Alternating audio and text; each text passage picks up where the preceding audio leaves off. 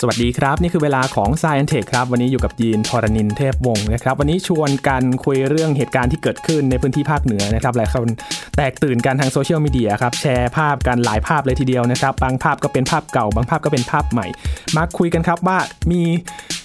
แสงประหลาดเกิดขึ้น และมีคนพบเห็นแล้วก็มีเสียงดังสนั่นเกิดขึ้นนะครับ ว่ามันคืออะไรกัน และโอกาสที่มันจะเกิดขึ้นแบบนี้เนี่ยบ่อยหรือไม่และอันตรายกับบ้านเรือนประชาชนการอยู่อาศัยหรือเปล่า หาคำตอบได้ในสายอังเทควันนี้คุยกับเติ้ลนัทนนท์ดวงสูงเนินจาก Space TH ครับ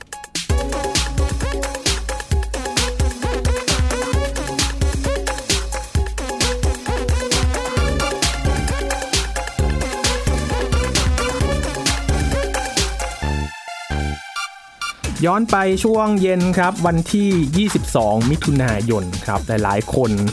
สอบถามกันตามหน้าโซเชียลมีเดียนะครับ ทั้ง Facebook Twitter ถามมากันว่า ได้ยินเสียงกันหรือไม่ดังสนั่นกันเลยนะครับ ในพื้นที่ภาคเหนือ แถบเชียงใหม่นะครับ จะพูดถึงกันมากที่สุดว่ามันคืออะไรกัน บางคนก็บอกว่าเห็นภาพแสงวาบออกมา แล้วก็ได้ยินเสียงตามมานะครับ พอกระแสข่าวเกิดพูดคุยกันหลากหลายมากขึ้นนะครับ ทางสถาบันวิจัยดาราศาสตร์แห่งชาติก็เร่งเก็บข้อมูลมาตรวจสอบกัน ก็ปรากฏว่าก็ได้อธิบายแล้วก็คาดว่าเป็นดาวตกชนิดระเบิดนะครับ ซึ่งโอกาสเนี่ยก็เกิดขึ้นได้ แล้วก็ไม่อันตรายสักเท่าไหร่ครับ วันนี้จะมาคุยกันนะครับ เพราะว่ามันมีคอมเมนต์มาบอกว่า ทำไมไม่สามารถคาดการณ์กันได้ล่ะ แล้วมันจะอันตรายหรือไม่มันจะกระทบกับประชาชนหรือเปล่านะครับ คุยเรื่องนี้กันครับ คุยกับเติ้ลนัทนนท์ดวงสูงเนิน บรรณาธิการของ Space TH นะครับ สวัสดีครับเติ้ลครับ สวัสดีครับ ช่วงนั้นนี่คือมีทั้งคำถามเนาะมีทั้งครับคำวิจารณ์พูดอย่างนั้นก็ได้เนอะว่าแบบเฮ้ยทำไมไม่แจ้งกันล่วงหน้าเลย แล้วทำไมถ้าไม่แจ้งแล้วมันจะเป็นอันตรายกับประชาชนหรือเปล่าอืมจริง ๆ แล้วเนี่ยมันมันเป็นยังไงครับเติ้ลดาวตก ชนิดระเบิดด้วยนะครับ จริงๆ การตั้งคำถามเป็นสิ่งที่ดีอะนะฮะครับแต่ว่าการตั้งคำถามเนี่ยการตั้งคำถามที่ดีกว่าเนี่ยมันต้องเป็นคำถามที่เรา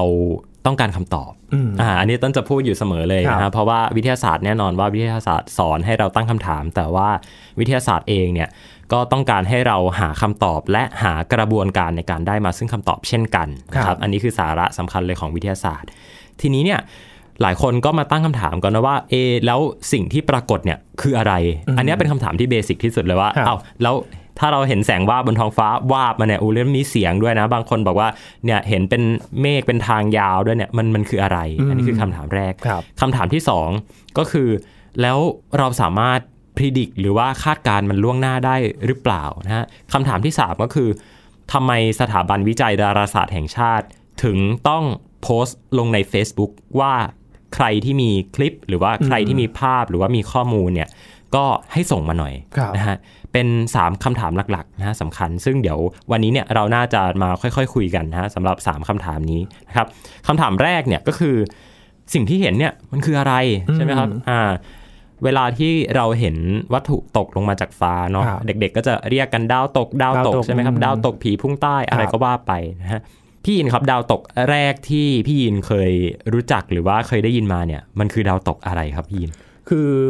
ถ้าตอนเด็กๆเลยนะเติ้ลอืมก็คือตอนที่ที่มันเป็นดาวตกที่เป็นฝนดาวตกประจำปีที่เขาอ่าบอกมาว่าอะช่วงเวลานี้เขาจะบอกว่าช่วงเดือนสิงหานะที่เขาบอกว่าตรงกับวันแม่ใช่ไหมมีฝนดาวตก แล้วก็เราจะได้เห็นทุกๆ ปี เราจะได้ยินทุกๆ ปีเลยว่าอะช่วงเวลาเนี้ยต้องดูเป็นฝนดาวตกครับเอออันนั้นเนี่ยมันก็จะแบบ มีมากกว่าหนึ่งดวงเนาะที่เราดูกันแบบเนี้ยครับอือฮึที่ที่คุ้นเคยกันนะครับตอนนั้นเรารู้ไหมว่าว่าฝนดาวตกเนี่ยมันคืออะไร ตอนนั้นเนี่ยไม่รู้ว่าคืออะไรแต่รู้สึกว่าอ่าฮะมันเป็นปรากฏการณ์ที่เราไม่ได้เห็นได้บ่อยอะ่ะอืมแต่ว่าตอนนั้นก็รู้สึกว่ามันไม่ได้อันตรายนะ โอเคอืมจริง ๆ มันมีมันมีดาวตกอันหนึ่งฮะ ที่ต้นเชื่อว่าทุกคนเนี่ยน่าจะคุ้นชินกับดาวตกดวงเนี้ยเป็นอย่างดีครับนะฮะก็คือตอนเด็กๆ เราก็จะเรียนกันว่า เมื่อก่อนโลกเรามีไดโนเสาร์เนาะอ่าแล้วไดโนเสาร์มันหายไปไหนอ่า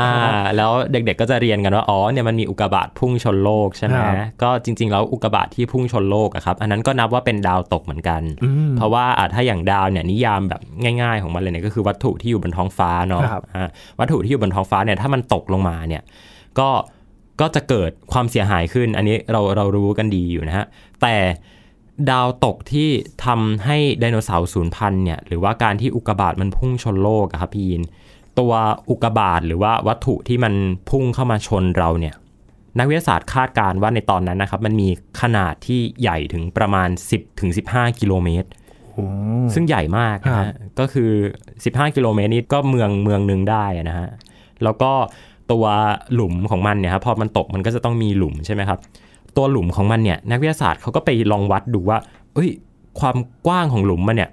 เส้นผ่านศูนย์กลางของมันเนี่ยร้อยห้าสิบกิโลเมตรเลยนะอืมร้อยห้าสิบกิโลเมตรนี่คือทั้งภาคหนึ่งเลยนะ เกือบจะทั้งภาคเลยเนาะครับ นี่แหละฮะอันเนี้ยจริง ๆแล้วดาวตกที่เรา เรียนกันมาตั้งแต่อนุบาลเลยเนี่ยก็คือดาวตกที่ฆ่าไดโนเสาร์นี่แหละอ่าอ่านะครับทีนี้เด็กๆอาจจะถามแล้วว่าอ้าวแล้วดาวตกที่เราไปดูกันตอนกลางคืนเนี่ยเดี๋ยวอืมอธิษฐานกันฝนดาวตกนู่นนี่นั่น ฝนดาวตกวันแม่อะไรอย่างเงี้ยครัฮะบมันต่างจากดาวตกที่มันฆ่าไดโนเสาร์ยังไง แล้วมันอันตรายหรือเปล่าอ่าอ่าอันเนี้ยมันก็นำมาซึ่งเอ่อคำถามแล้วว่า เอ้า แล้วปัจจัยอะไรที่มันจะเป็นตัวบ่งบอกว่าดาวตกเนี่ยมันอันตรายหรือมันไม่อันตรายครับนะครับ ซึ่งจริง ๆ เนี่ย เต้นไม่ค่อยอยากจะพูดถึงตัวเทอมหรือว่าตัวเรียกว่าอะไรเดียเป็นศัพท์ที่เขาใช้กันนะฮะ แต่ว่าอันนี้ก็จะบอกไว้เป็นข้อมูลละกันว่า มันก็จะมีศัพท์เนาะ ไม่ว่าจะเป็นเรื่องของดาวเคราะห์น้อยนะฮะครับภาษาอังกฤษก็จะเรียกว่า asteroid นะครับ ดาวเคราะห์น้อยเนี่ยนักดาราศาสตร์เขาบอกว่ามันคือวัตถุในอวกาศนะที่หลงเหลือจากการก่อตัวของดาวเคราะห์นะฮะคือเป็นก้อนหินที่ลอยอยู่ในอวกาศนี่แหละนะครับก็จะเป็นก้อนหินนะฮะขนาดเท่าไหร่ก็ว่ากันไปนะฮะดาวตกอะดาวตกหรือว่า meteor เนี่ยอันนี้เนี่ยมันคือดาวเคราะห์น้อยที่ตกลงมาในชั้นบรรยากาศของโลกนะอย่าเพิ่งงงนะฮะครับคือ asteroid เนี่ยคือดาวเคราะห์น้อยใช่ไหมครับแต่ถ้าดาวเคราะห์น้อยมันตกมาบนโลกเนี่ยเราจะเรียกว่าดาวตก meteor อ่า แล้วก็ถ้ามันตกมาเนี่ย แล้วมันมันไหม้ไปไม่หมดเนี่ย มันยังเหลือเป็นสะเก็ดหรือว่าอะไรที่ทำให้เราสามารถค้นพบกันได้บนโลกเนี่ยเขาจะเรียกว่า meteorite หรือว่าหินอุกกาบาตอืมอ่า อันเนี้ยเราจะเริ่มงงศัพท์พวกนี้กันแล้วว่า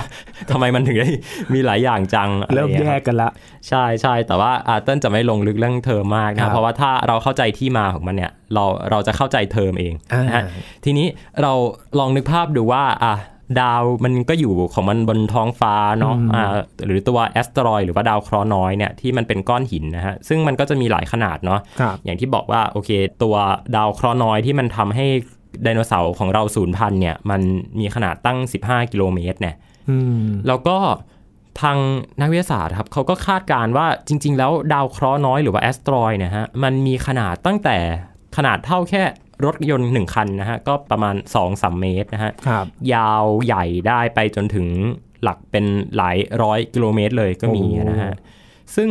ขนาดของมันนี่แหละที่เป็นตัวสำคัญที่บอกว่ามันอันตรายหรือว่ามันไม่อันตรายนะครับอืมอ่าครับอันเนี้ยเราก็ได้รู้ไปแล้วว่าดาว asteroid เนี่ยหรือว่าอุกกาบาตเนี่ยฮะหรือว่าดาวเคราะห์น้อยเนี่ยมันมันมีหลายขนาดมันมีหลายไซส์มากนะครับ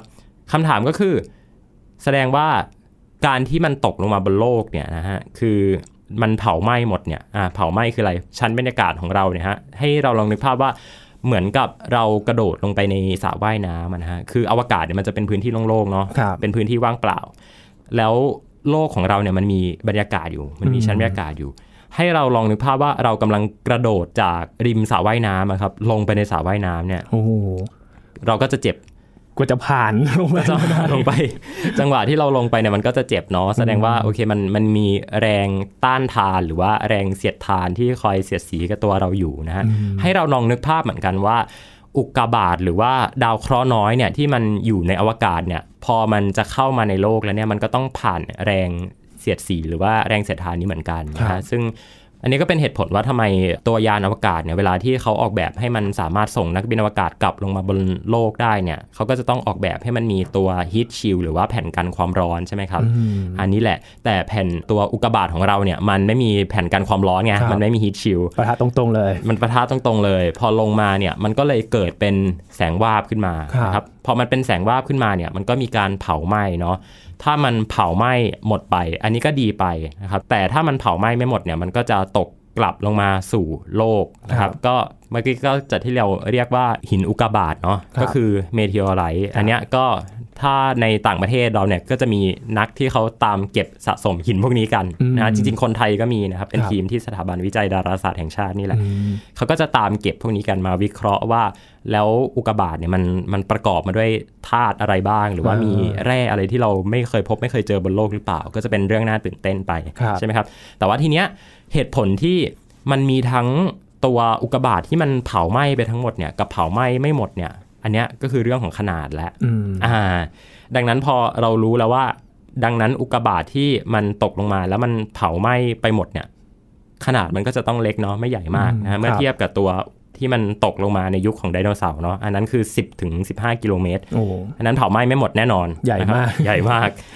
ซึ่งอันนี้แหละครับที่มันเป็นที่มาว่าทำไมเราถึงได้เห็นเป็นเห็นเป็นแสงวาบขึ้น อ่าอันเนี้ยน่าจะตอบคำถามของหลาย ๆ คนแล้วว่าไอ้แสงวาบที่เราเห็นเนี่ยมันมันคืออะไรกันแน่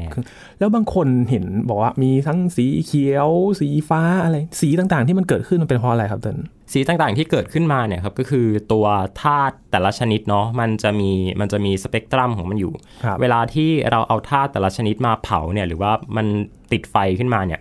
ถ้าเราเผาเหล็กเนี่ยเราเอาเหล็กมาเผาเนาะเหมือนกับเวลาเราไปดูเขาตีดาบตีเหล็กกันเนี่ยฮะมันก็จะเป็นสีหนึ่งเนาะก็จะเป็นสีส้มๆ แดงๆเนาะครับแต่ธาตุหลายชนิดนะฮะเวลาที่มันเจอความร้อนหรือว่ามันปลดปล่อยคลื่นแม่เหล็กไฟฟ้า จากการที่มันได้รับความร้อนมาเนี่ยมันจะปลดปล่อยมาในช่วงคลื่นหรือว่าช่วงสีที่มันแตกต่างกันนะครับนักวิทยาศาสตร์เนี่ยเขาก็เลยเชื่อว่าสีของการที่มันเกิดดาวตกเนี่ย มันก็เกิดจากตัวสเปกตรัมของธาตุนี่แหละนะฮะ ซึ่งปัจจุบันเนี่ยก็ยังมีการศึกษาอยู่นะครับ เพราะว่าปรากฏการณ์พวกนี้อย่างที่บอกว่ามันไม่ได้เกิดขึ้นบ่อยๆเนาะอืมแล้วเดี๋ยวเราจะมาคุยกันเนาะว่าทำไมมันถึงได้ unpredictable หรือว่าไม่สามารถที่จะทำนายล่วงหน้าได้นะคครัรับบการที่มันไม่สามารถทำลายล่วงหน้าได้เนี่ย ก็เป็นส่วนหนึ่งที่ทำให้เราก็พยายามที่จะศึกษามันอยู่นะครับ ครับอืม คือในพาดหัวของ State TH อะก็บอกว่านาซาก็ไม่รู้เหมือนกันว่ามันจะเกิดขึ้นเมื่อไหร่ ถูกต้องมันจริงใช่ไหมครับ คือแบบนี้ครับ ต้องบอกว่าขนาดของดาวเคราะห์น้อยเนี่ย มันมีหลายขนาดเนาะครับ สังเกตนะครับว่าต้นย้ำมากเลยว่ามันมีหลายขนาดนะอ่าพอมันมีหลายขนาดเนี่ย ขนาดใหญ่เนี่ย มันก็จะตรวจจับได้หรือไม่ได้ครับ โอ้ถ้ามันขนาดใหญ่ใหญ่ใหญ่ใช่ไหมมากๆ โอ้ถ้าใหญ่เนี่ยมันก็จับได้อยู่ใช่ไหมอ่าถูกต้อง แต่ถ้ามันเล็กมากๆสักสักอ่าอย่าง 5 เมตรอย่างเงี้ย5เมตรเนี่ยก็จะเริ่มยากแล้วใช่ไหมครับอืมสิบจริง ๆ 10 เมตรเนี่ยก็ยากแล้วนะครัฮะบ คือถ้าเรามาดูฐานข้อมูลนะครับ ซึ่งจริง ๆ แล้ว NASA เนี่ยเขาก็มีการเก็บข้อมูลนะฮะที่เขาเรียกว่าเป็น Near Earth Asteroid อยู่นะฮะก็คือเป็นอุกกาบาตหรือว่าดาวเคราะห์น้อยใกล้โลกเนี่ยนะฮะซึ่งเขาก็เก็บข้อมูลครับ ปัจจุบันก็มีมีการเก็บข้อมูลเนี่ยหลักแสนหลักล้านนะฮะก็ครับคือคือเยอะมากนะฮะอืมแล้วเขาเก็บกันเนี่ยเขาเขาก็จะเก็บพวกขนาดใช่ไหมครับ เก็บวิธีการโคจรของมันเนาะแล้วก็เก็บรูปร่างรูปทรงอะไรต่างๆ ของมันเนี่ยครับ ซึ่งขนาดเนี่ยครับถ้าเรามาดูเนี่ยขนาดที่นักวิทยาศาสตร์เขาสังเกตกันได้จริงๆเนี่ยฮะมันจะอยู่ในหลักประมาณ 15 เมตรนะฮะคือหลักประมาณ 15 เมตรเนี่ยขึ้นไปนะครับต่ำกว่า 15 เมตรเนี่ยเขาจะไม่ค่อยเจอกันแล้วนะครับอืมเพราะว่ามันมันเล็กมากครับนะครับแต่ถามว่าขนาดใหญ่ที่เป็นขนาดใหญ่เท่าเท่าเมืองเมืองนึงเลยเนี่ยมีไหมก็มีนะครับ ก็นักวิทยาศาสตร์เขาก็เก็บตัวฐานข้อมูลอยู่นะครับ ทีนี้ถามว่าเอ้าแล้วทำไมเต้นถึงได้บอกว่าแม้กระทั่งนาซาเองเนี่ยก็ยังยังไม่สามารถที่จะตรวจสอบได้เนาะอืมตรวจจับได้ครับเอาง่ายๆครับพี่อินเรามีดาวเทียมเนาะอะครับเรามีดาวเทียม เรามียานอวกาศมากมาย ขนาดของดาวเทียมขนาดของยานอวกาศเนี่ย มันก็ไม่ได้ใหญ่เนาะมันอืมอย่างยานเอ่อ Curiosity หรือว่ายาน Perseverance ที่ไปลงบนดาวอังคารเนี่ยขนาดของมันก็ขนาดประมาณรถหนึ่งคันเนาะครับเอาไปเทียบกับขนาดอุกกาบาตอะไรพวกนี้ไม่ได้อยู่แล้วอืมแต่ว่าทำไมนักวิทยาศาสตร์ถึงรู้ล่ะว่ายานอวกาศอะไรมันอยู่ตรงไหนคำตอบง่ายๆครับ ก็เพราะว่าเราส่งมันขึ้นไปเองเออเพราะเราเป็นคนส่งไปไงใช่เรารู้ไง ใช่ ทีนี้เนี่ยหรือต่อให้เราอ่าต่อให้สมมติว่ามีอะพิสดารหน่อย รถยนต์ Tesla Roadster ของอีลอนมัสเนาะที่ส่งไปเมื่อช่วงประมาณปี 2018นะครับกับ Flight Falcon Heavy เนาะครับอันนั้นเนี่ยนักดาราศาสตร์เขาก็ยังสามารถที่จะถ่ายรูปได้นะฮะ เวลาที่มันไปตัดผ่านดาวฤกษ์ในในพื้นหลังนะฮะครับก็เราก็ยังพอที่จะสามารถคาดการณ์จุดตำแหน่งของมันได้นะฮะอืมคือ สิ่งที่ต้นต้องการจะสื่อก็คือ ยิ่งเรามีข้อมูลเกี่ยวกับวัตถุนั้นมากขึ้นเท่าไหร่เนี่ยโอกาสที่เราจะสามารถ track มันได้เนี่ยมันก็จะเยอะขึ้นเท่านั้นอืมอย่างเช่น รถยนต์ Tesla Roadster ที่อีลอนมัสก์ส่งขึ้นไปบนวงโคจรที่วงโคจรไปดาวอังคารเนี่ยนะฮะเขารู้วันปล่อยไงแล้วอืมเขารู้ว่าวิถีโคจรของมันจะเป็นไปทางไหนนะฮะนักดาราศาสตร์เขาก็สามารถที่จะไปรอดักถ่ายรูปอะไรได้ใช่ไหมครับ แต่พอมันเป็น ตัว near earth asteroid หรือว่าเป็นดาวเคราะห์น้อยหรือว่าอุกกาบาตเนี่ยมันเกิดขึ้นมาจากธรรมชาติอะเราไม่มีทางรู้อยู่แล้วครับนะฮะพอมันพอมันเกิดขึ้นมาจากธรรมชาติเราไม่มีทางรู้อยู่แล้วอืมสิ่งที่เราจะทำได้ก็คือ เราต้องเก็บข้อมูลมันครับครับ แต่ความยากของมันคืออะไรพี่อินความยากของมันก็คือ ตัวหินพวกเนี้ยครับที่มันอยู่ในอวกาศเนี่ยมันขนาดหนึ่งคือขนาดเล็กเนาะเราคุยกันไปแล้ว แต่สองก็คือมันไม่มีแสงในตัวเองเออเรารู้ว่า เรามองไปตอนกลางคืนเนี่ยเราเห็นดาวใช่ไหมคือถ้าหนึ่งคือถ้ามันไม่สะท้อนแสงของดวงอาทิตย์เนี่ยก็แปลว่ามันมีแสงในตัวเองครับใช่ไหมครับอันนี้ง่าย ๆเลย แต่ถามว่าเอ้าแล้วที่ดาวเคราะห์มันก็ไม่มีแสงในตัวเองนะทำไมเรายังเห็นเรารู้เลยเออเรายังรู้เลย ก็เพราะว่าดาวเคราะห์มันใหญ่มากไงฮะเอออ่าดาวเคราะห์มันก็ขนาดหลายพันหลายหมื่นกิโลเมตรเนาะครับแต่ว่าก้อนหินพวกเนี้ยครับมัน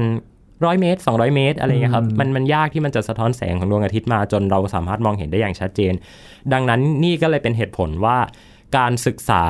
วัตถุที่เขาเรียกว่าเป็น near earth asteroid หรือว่าเป็นอุกกาบาตใกล้โลกเนี่ยมันถึงได้ยากครับนะครับ แต่คำถามสุดท้ายที่เราถามกัน เราต้องกลัวหรือเปล่าอ่าอ่ากลัวไหมอันเนี้ยอันเนี้ยน่าน่าถามเนาะครับว่ามันจะเกี่ยวกับเราไหมอุ้ยแล้วถ้าเราไม่รู้เนี่ยมันอันตรายหรือเปล่าอืมอันเนี้ยย้อนกลับไปในข้อแรกอย่างที่บอกว่า ตัวอุกกาบาตหรือว่าตัวดาวเคราะห์น้อยที่มันมีขนาดเล็กเนี่ยครับตอนที่มันมาพุ่งชนบนโลกหรือว่าเข้ามาในบรรยากาศของโลกเนี่ยบรรยากาศของเราก็จะจัดการมันเรียบร้อยแล้วนะคครัรับบก็คือจะไม่เหลือเศษหินเศษสะเก็ดอะไรมาให้เราต้องประสบอันตรายนะหรือประสบอุบัติเหตุ ซึ่งจริง ๆ มันก็ก็เคยมีเคสอยู่เหมือนกันนะฮะแต่เป็นเคสที่น่าจะเป็นแค่เคสเดียวด้วยซ้ำในประวัติศาสตร์นะฮะที่มีคนโดนอุกกาบาตตกใส่นะฮะอ๋ออ่าแต่ก็มีเหมือนกันนะแต่ว่า ถ้าเทียบกันในเชิงสถิติแล้วเนี่ยโอกาสที่เราจะโดนรถชนในกรุงเทพมหานครเนี่ยเยอะกว่าโดนอุกกาบาตตกใส่มากนะฮะโอ้ดังนั้นถามว่าต้องกลัวไหมอันเนี้ยอาจจะยังยังไม่ต้องกลัวมากเท่าไหร่ครับนะครับ ทีนี้ถามว่าเอาแล้วถ้าขนาดเล็กๆ เราไม่ต้องกลัวแล้วขนาดใหญ่ๆล่ะอืมอ่าสมมุติว่ามันจะมีโอ้ยมันจะมีแบบหิน อวกาศขนาด 1 กิโลเมตร มาพุ่งชนโลกอย่างเงี้ยโอ้เฮ้ยเราจะรู้ไหมเราจะรู้ไหมอันเนี้ยครับคือเผาไหม้ไม่หมดแน่ๆตกลงมาใส่บ้านเมืองสร้างความเสียหายแน่นอนครับ ต้องบอกว่าข้อที่สองเมื่อกี้เราคุยกันเรื่องของการที่ เราสามารถตรวจจับตัวหินอุกกาบาตที่มันมีขนาดใหญ่ได้เนาะพอเราสามารถตรวจจับได้เนี่ยเราก็สามารถที่จะคำนวณทิศทาง วงโคจร องศาอะไรต่างๆของมันได้นะครับ หรือแม้กระทั่งนาซาเองเนี่ยครับเขาก็มีการศึกษาอยู่เหมือนกันใช่ไหมครับ การครับศึกษาที่ว่าก็คือเขาลองดูว่าเอ้ยแล้วถ้าวันหนึ่งเนี่ยมันมีตัวดาวเคราะห์น้อยที่มีขนาดใหญ่มาก แล้วมันจะมาพุ่งชนโลกจริงๆเนี่ยเราสามารถส่งยานอวกาศไปพุ่งชนมันอ๋อ ก่อนได้ไหมอะไรอย่างเงี้ยโอ้ก็นาซาเขาก็กำลังศึกษาตรงนี้อยู่นะฮะอืมเรียกว่าภารกิจดาร์ตนะฮะ D A R T ก็สามารถไปอืมตามอ่านกันได้ครับพี่ก็เคยคิดเหมือนกันนะถ้าสมมติว่าคิดภาพแบบฉากในหนังเลยถ้าสมมติว่ามีดาวเคราะห์น้อยดวงใหญ่ ๆ แล้วแบบ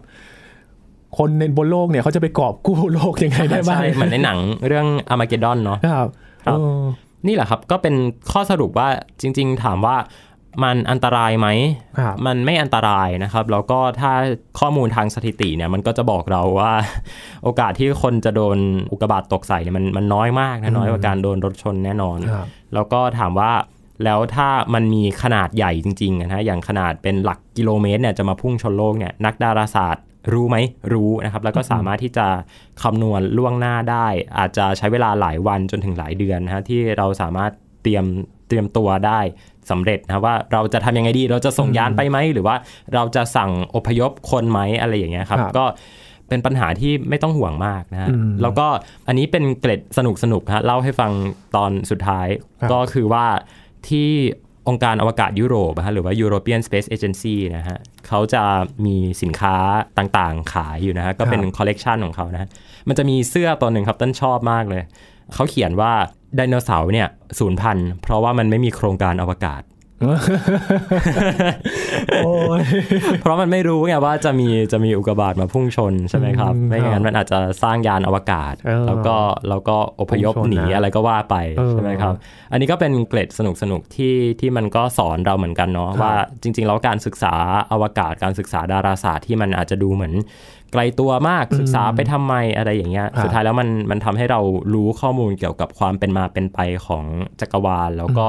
การใช้ชีวิตอยู่บนโลกของเราเนี่ยได้อย่างมากขึ้นนะฮะอืมดังนั้นถามว่าเราไปตั้งคำถามกับสถาบันวิจัยดาราศาสตร์แห่งชาติเนาะว่าทำไมถึงตรวจสอบไม่ได้ครับอะไรอย่างเงี้ยครับก็จริง ๆ แล้วเป็นการตั้งคำถามที่ดีนะครับว่าครับทำไมสถาบันวิจัยดาราศาสตร์แห่งชาติถึงได้ต้องมาขอข้อมูลจากเราๆกัน แต่ การที่เราตั้งคำถามเนาะเราก็ต้องรอฟังคำตอบครับของเขาด้วยนะครับ ซึ่งก็ทางดรสรันนะครับปัวสยาจินดา ผู้อำนวยการสถาบันวิจัย ดาราศาสตร์แห่งชาติก็ไม่นิ่งนอนใจ แล้วก็อัดคลิปแถลงข่าวในวันถัดไปโดยทันทีนะครับ แล้วก็อธิบายให้เราเข้าใจว่าจริง ๆ แล้วปรากฏการณ์การเกิดดาวตกหรือว่าตัวอุกกาบาตเนี่ยฮะ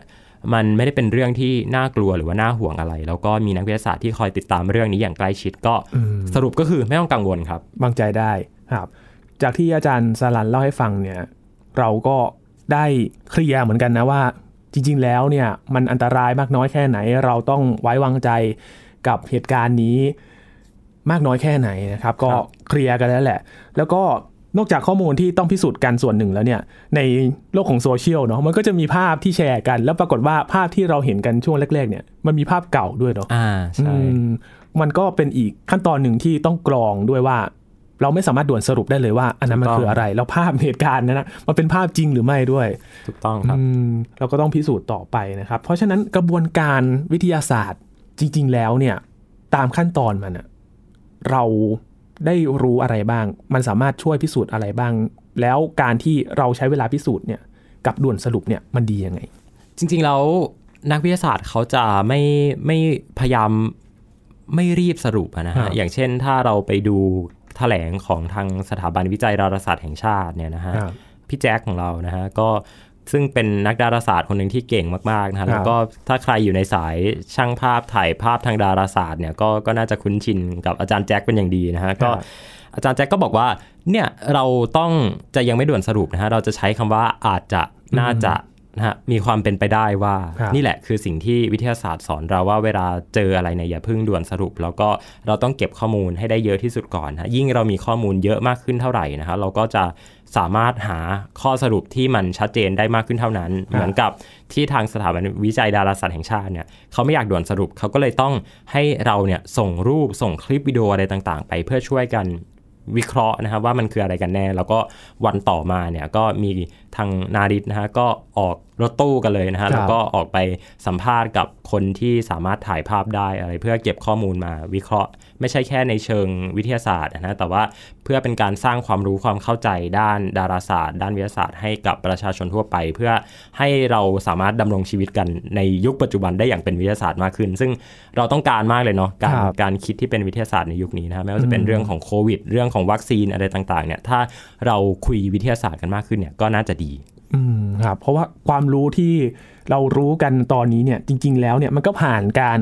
คิดการวิเคราะห์มาโอ้โหหลายขั้นตอนเหมือนกันนะเติ้ลที่ครับกว่าเราจะเข้าใจกันมานะครับ เพราะฉะนั้นเนี่ยสิ่งที่เราเห็นสิ่งที่เราเจอกันมาแบบแวบเดียวเนี่ยบางทีเราอาจจะยังให้คำตอบไม่ได้ครับเราต้องรอดูการพิสูจน์นะครับ เพื่อที่จะให้ความแม่นยำหนึ่งเลย และสองเนี่ยให้เราเชื่อใจได้ว่าสิ่งที่เกิดขึ้นนั้นนะมันเป็นสิ่งที่เราเห็นจริง ๆ หรือเปล่าถูกนะครับต้องครับ แล้วก็ไม่ต้องกังวลไปครับ ย้ำกันอีกครั้งหนึ่งวางใจกันได้นะครับใช่ถ้าเราเห็นเสียงว่าบหรือว่าได้ยินเสียงดังสนั่นแบบนี้นะครับแจ้งหน่วยงานที่เกี่ยวข้องนะครับอืมมีหน่วยงานไหนที่เราสามารถแจ้งไปได้บ้างครับเติ้ลปัจจุบันก็จะมี 2 หน่วยงานนะครับที่ทำงานด้านวิทยาศาสตร์ ดาราศาสตร์ อวกาศอยู่นะก็คือสถาบันวิจัยดาราศาสตร์แห่งชาติครัเนาะบแล้วก็ทางจิสดานะครับซึ่งจะดูแลในเรื่องของวัตถุท้องฟ้าต่างๆนะฮะก็จะมีเหตุการณ์ว่า มีชิ้นส่วนจรวดตกที่จังหวัดนู้นจังหวัดนี้อะไรเงี้ยครับ ก็ทางจิสดาก็จะส่งทีมเข้าไปช่วยเก็บกู้นะครับครับก็ถ้า เจอวัตถุอะไรแปลกๆนะหรือว่ามีคำถามอะไรก็สามารถที่จะแจ้งหน่วยงานเหล่านี้ได้ หรือว่าจริง ๆ ถ้ามีอะไรก็สามารถแจ้ง Space TH ได้เหมือนกันเราก็จะ connect อะไรให้กับหน่วยงานที่เกี่ยวข้องเนาะถ้าเกิดว่านึกอะไรไม่ออกครับเร็วๆนะฮะนึกอะไรไม่ออกบอก Space TH ก็ได้เหมือนกันใช่ครับนะครับครับ วันนี้ขอบคุณเต้ยมากๆเลยครับขอบคุณครับแลกเปลี่ยนกันเรื่องของเหตุการณ์ที่เกิดขึ้นนะครับเมื่อช่วงเย็นวันที่ 22 มิถุนายนในพื้นที่ภาคเหนือนั่นเองนะครับนี่คือ Science Tech ครับคุณผู้ฟังติดตามรายการก็ได้ที่ www.thaipbspodcast.com ครับรวมถึงพอดแคสต์ช่องทางต่างๆ ที่คุณกำลังรับฟังอยู่นะครับ อัปเดตเรื่องวิทยาศาสตร์ เทคโนโลยี และนวัตกรรมกับเราได้ที่นี่ทุกที่ทุกเวลาครับ และถ้ามีคำถามเรื่องอะไรสงสัยนะครับ ส่งคำถามมากันได้ที่แฟนเพจของ Facebook ไทย PBS Podcast นะครับ ช่วงนี้ยีนทรณินเทพวงศ์พร้อมกับน้องเติ้ลนัทนนท์ดวงสูงเนินจาก Space TH ลาไปก่อนนะครับ สวัสดีครับ